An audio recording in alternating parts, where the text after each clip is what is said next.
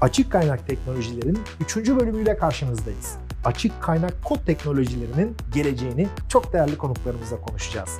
Nusret Önen, Tolga Hacı Salihoğlu. Öncelikle hoş geldiniz. İlk sorumla başlıyorum.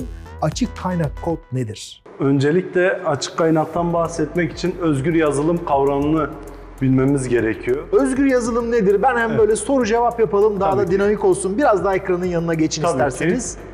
Özgür yazılımda e, öncelikle Richard Stallman'dan bir bahsedelim. Oradaki Tam kişi yapmış? çok merak Aynen. ettik biz olarak Bob Marley'e benzettik. Evet. Kimdir? Bob Marley'e benzettiğimiz Richard Stallman, MIT laboratuvarlarında çalışan e, yazılımcı, dahi diyebileceğimiz bir bilgisayar uzmanı. Bu işi bulan mı diyelim, bu işin Tabii babası ki. mı diyelim? 80'lerin başında bir yazıcısında meydana gelen bir sorun nedeniyle yazıcının firmware yani bellenim tarafında bir sorunla karşılaşıyor ve bunu düzeltmeye çalışıyor. Bir kağıt çıkışı alacak Aynen. ama ne oluyor? Bir problem Orada yaşanıyor. bir problem yaşadığı için Aha. oraya müdahale etmek istiyor. Tam hakim olmasına rağmen oradaki mülk kavramından dolayı özgür yazılım fikrini ortaya atıyor 80'lerin başında. Daha sonra GNU kavramının ortaya çıkmasına neden oluyor özgür yazılım. Ama bu kavramlar galiba biraz epey zaman alıyor. Günümüzdeki Tabii ki, şu an tabii ki. 2020'lerdeyiz. Neredeyse 40 yıllık bir süreç var. kesinlikle. GNU kavramını ortaya atıyor. GNU zaten GNU Not Unix'ten de devşiriliyor. Öyle de söyleniyor çoğunlukla.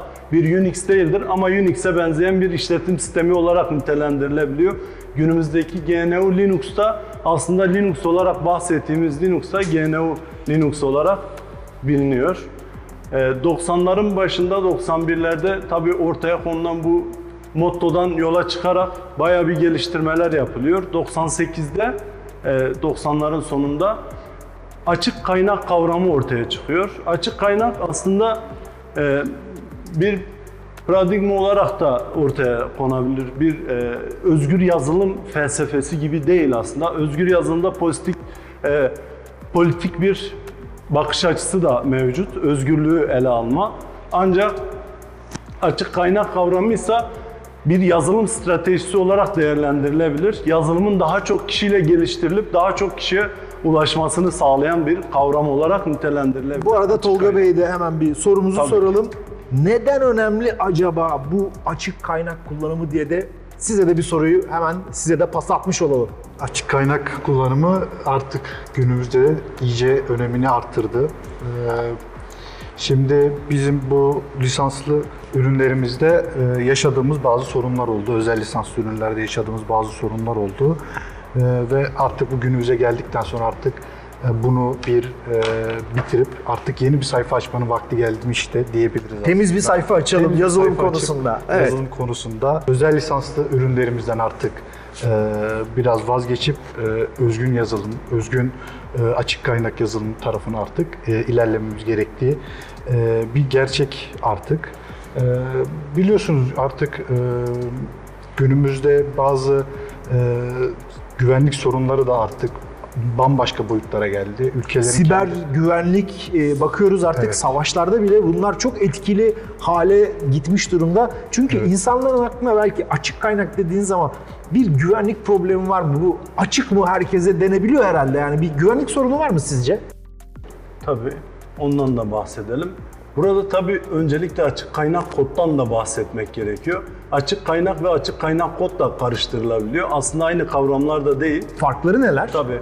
Açık kaynak kod aslında kaynak koda müdahalenin açık olduğu ve erişilebilen anlamına gelen Yani uygulamaları her kapı kapsıyor. size açık mı? Değil.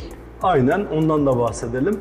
Özgür yazılımların tamamı açık kaynaktır ama açık kaynak uygulamaların tamamı özgürdür diyemiyoruz. Fakat açık kaynak uygulamalarda da mesela örnek verelim popüler bir şifreleme uygulaması açık kaynak bir uygulama.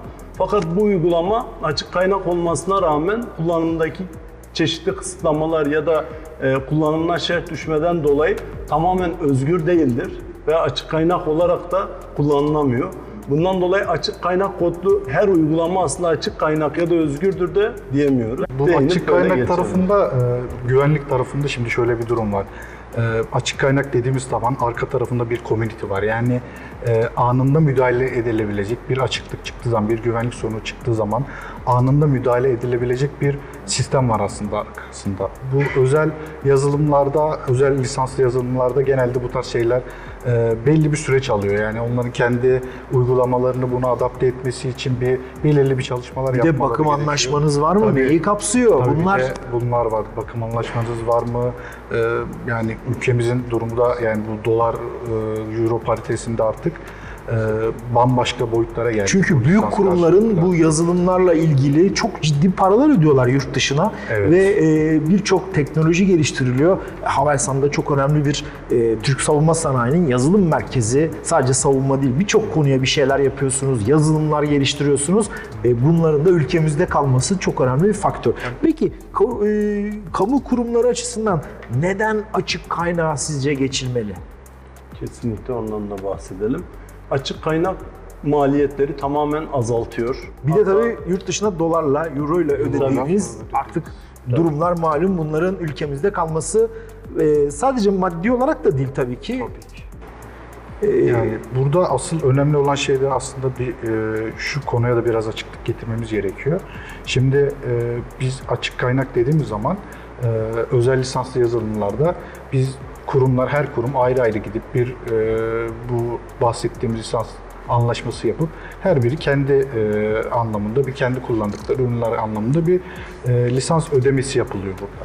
E, şimdi yani bu yazılım lisansı aslında normal bir satıştan çok daha farklı ilerliyor. Yani bir ton mesela buğdayınız varsa siz bunu belli bir miktar satarak bunu bitirebilirsiniz ama hani yazılımda böyle bir şey yok. Nasıl Satarak- satacaksınız? Satarak bitiremezsiniz. Yani devamlı her bir kurum için ayrı ayrı bu lisanslamalar yapılıp ayrı ayrı bunlar ücretlendirilebiliyor. Ayrı bir ürün belki de. Belki de. Ee, Biz burada yapmaya çalıştığımız şey aslında şu.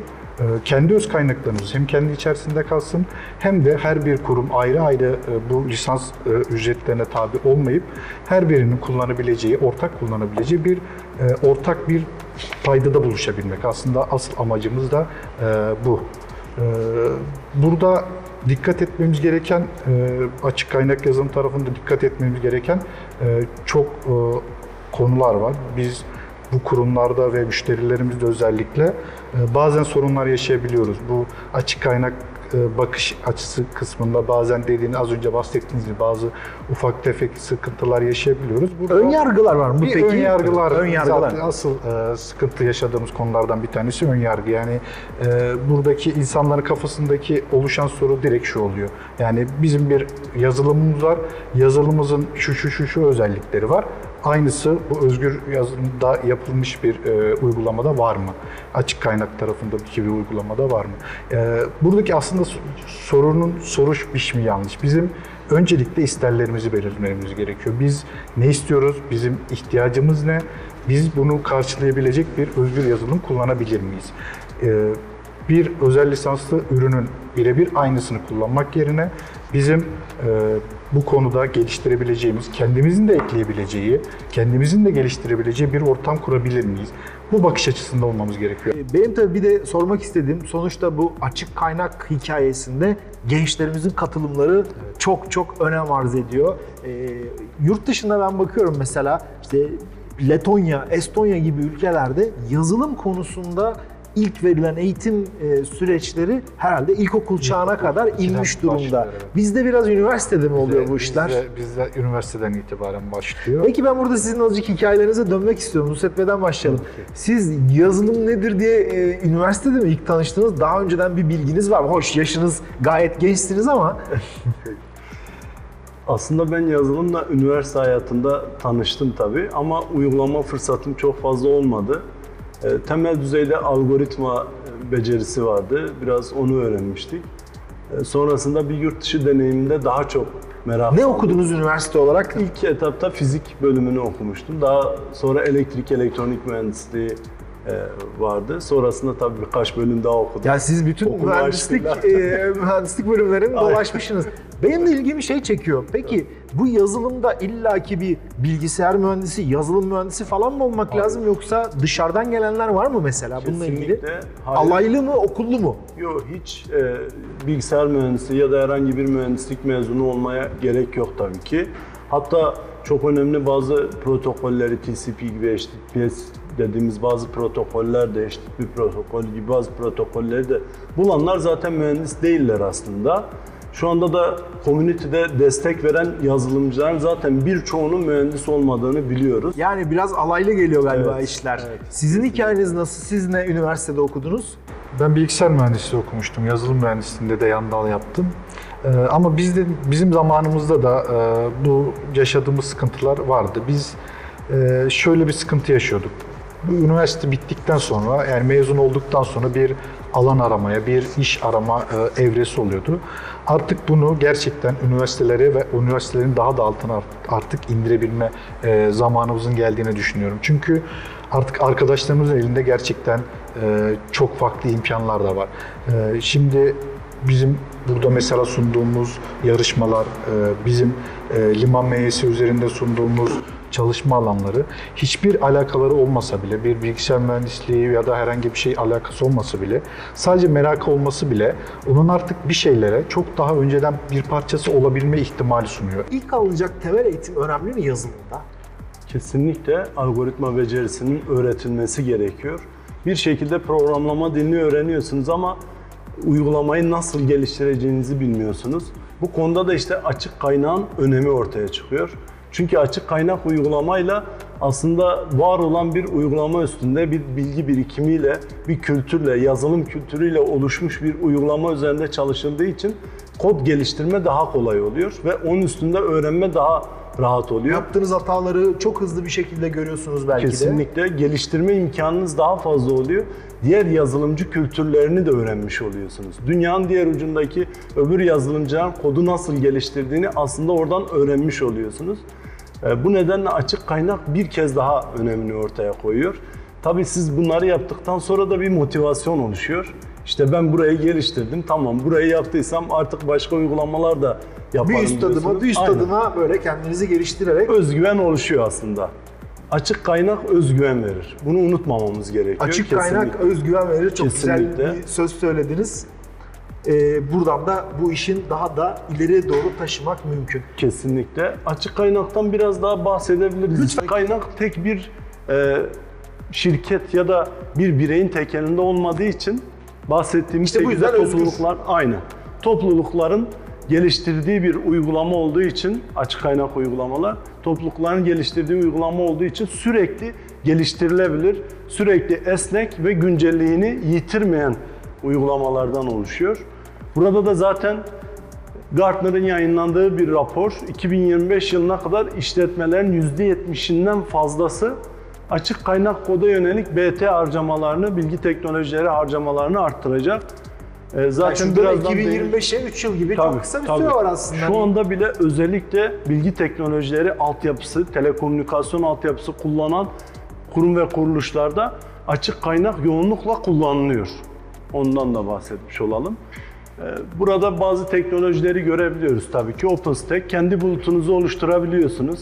İlla benim bir bulutum olsun, dışarıda olsun değil de içeride olsun, içeride de kullanabileyim, bunu istediğim gibi yönetebileyim diyorsanız tercih edebilirsiniz.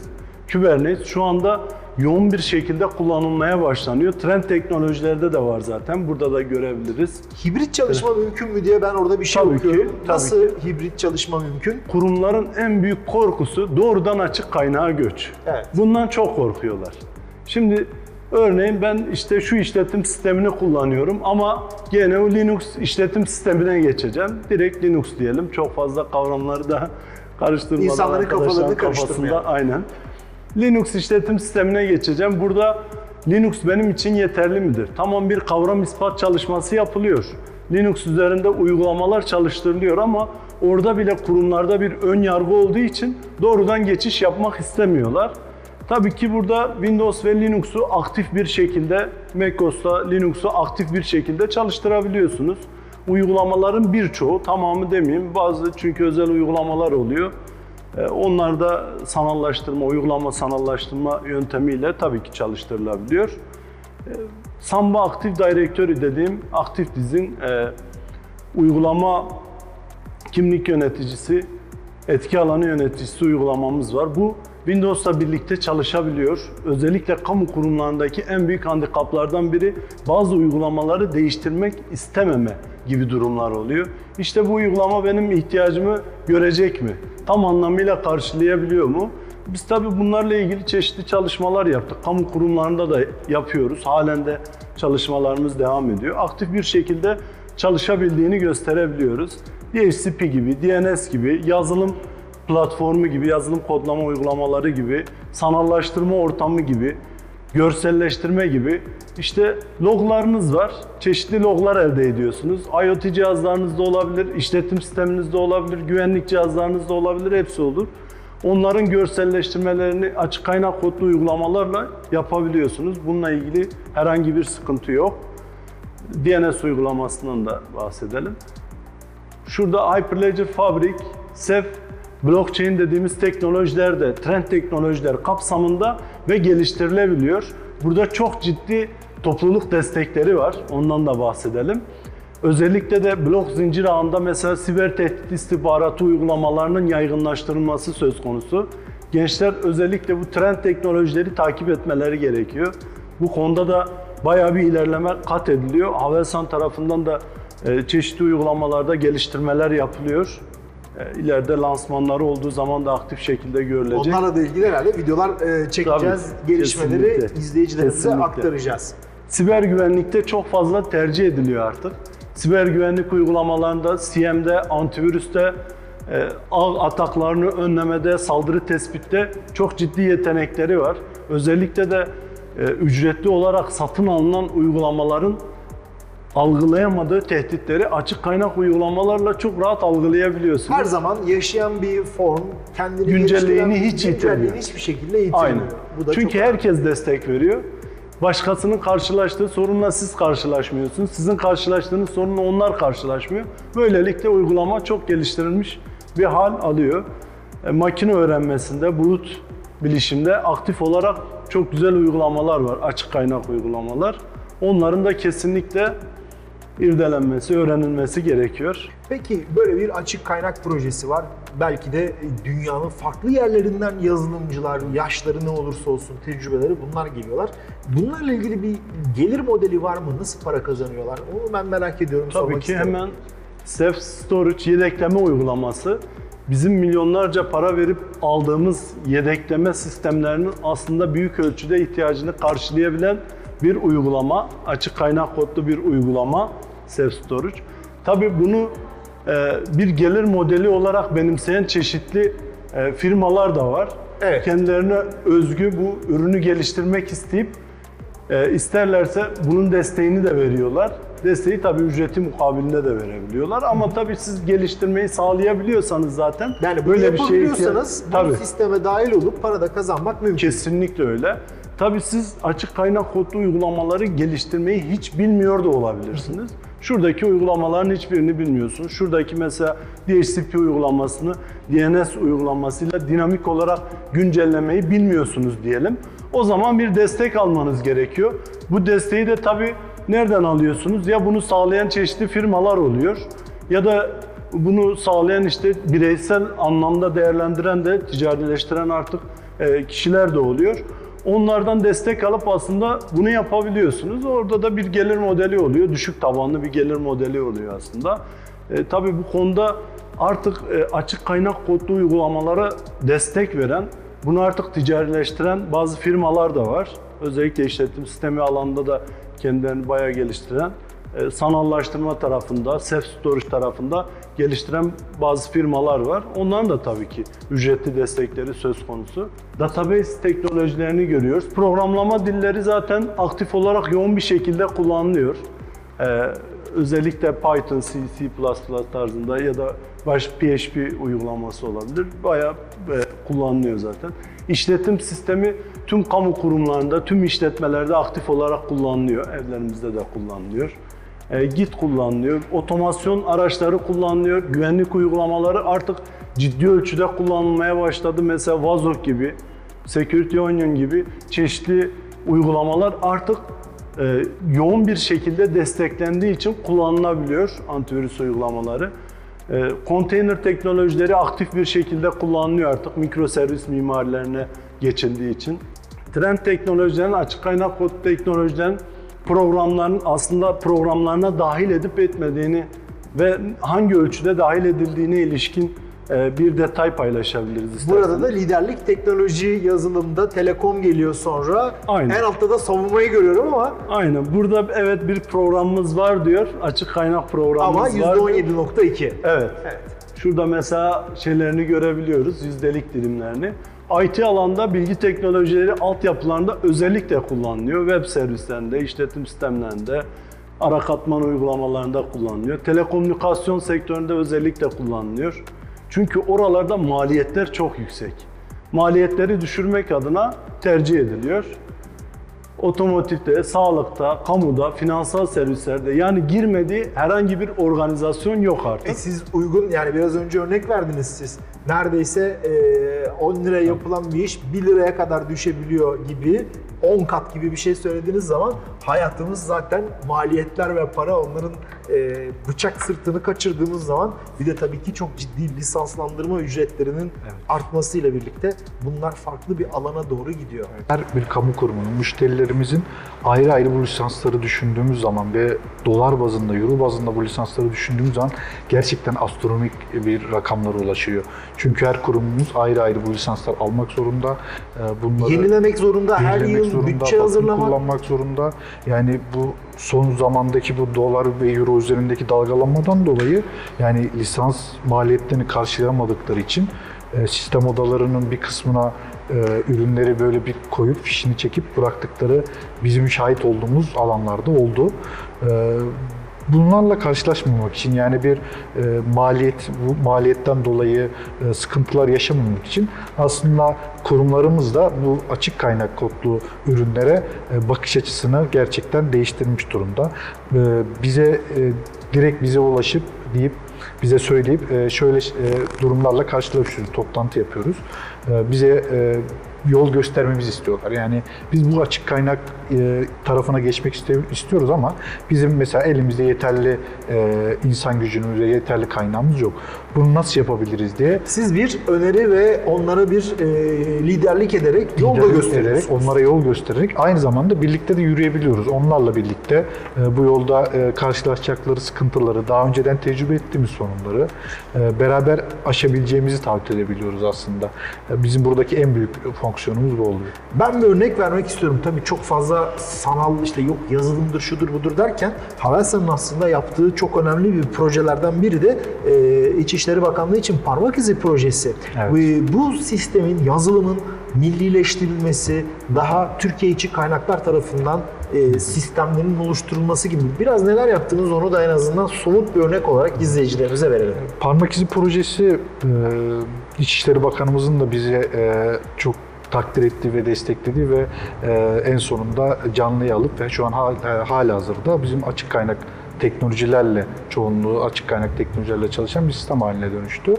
E, Burada e, hem maliyetlerin azaltılması hem de özellikle parmak izi gibi e, Çok önemli ülke bir, için e, bir ülke için gerçekten çok önemli bir bilgiyi artık yurt dışı menşeli uygulamalar e, vasıtasıyla değil, kendi geliştirdiğimiz, milli olan, bu topraklarda gelişen bir e, uygulamalarla da biz bu e, hizmeti verebileceğiz noktasında buluşabildiğimiz bir e, projeydi. Ve bu şu anki e, kullanılan sistemde gene bunun güzel bir örneği. Çok teşekkür ederim. Sağ olun. teşekkür Geldik beraber açık kaynak e, kodlarının biraz geleceğini, neler yapılacak, neler edilecek bunları beraber konuştuk. Ben tekrar konuklarımızı size bir kez daha isimlerini anons etmek istiyorum. Nusret Önen, açık kaynak uygulama ve sistem dönüşümü takım lideri. Tolga Hacı Salihoğlu, veri yönetimi takım lideri. Çok çok teşekkür ediyorum. Biz teşekkür ederiz. Ee, Çok bu konu gerçekten çok önemli konu. Gençlerimizin ilgisini bu konuya devam etmesini diliyoruz. Gelecek tüm hızıyla geliyor ve biz de bu bölümün sonuna geldik. Gelecek yayınlardan haberdar olmak için takipte kalın. Görüşmek üzere.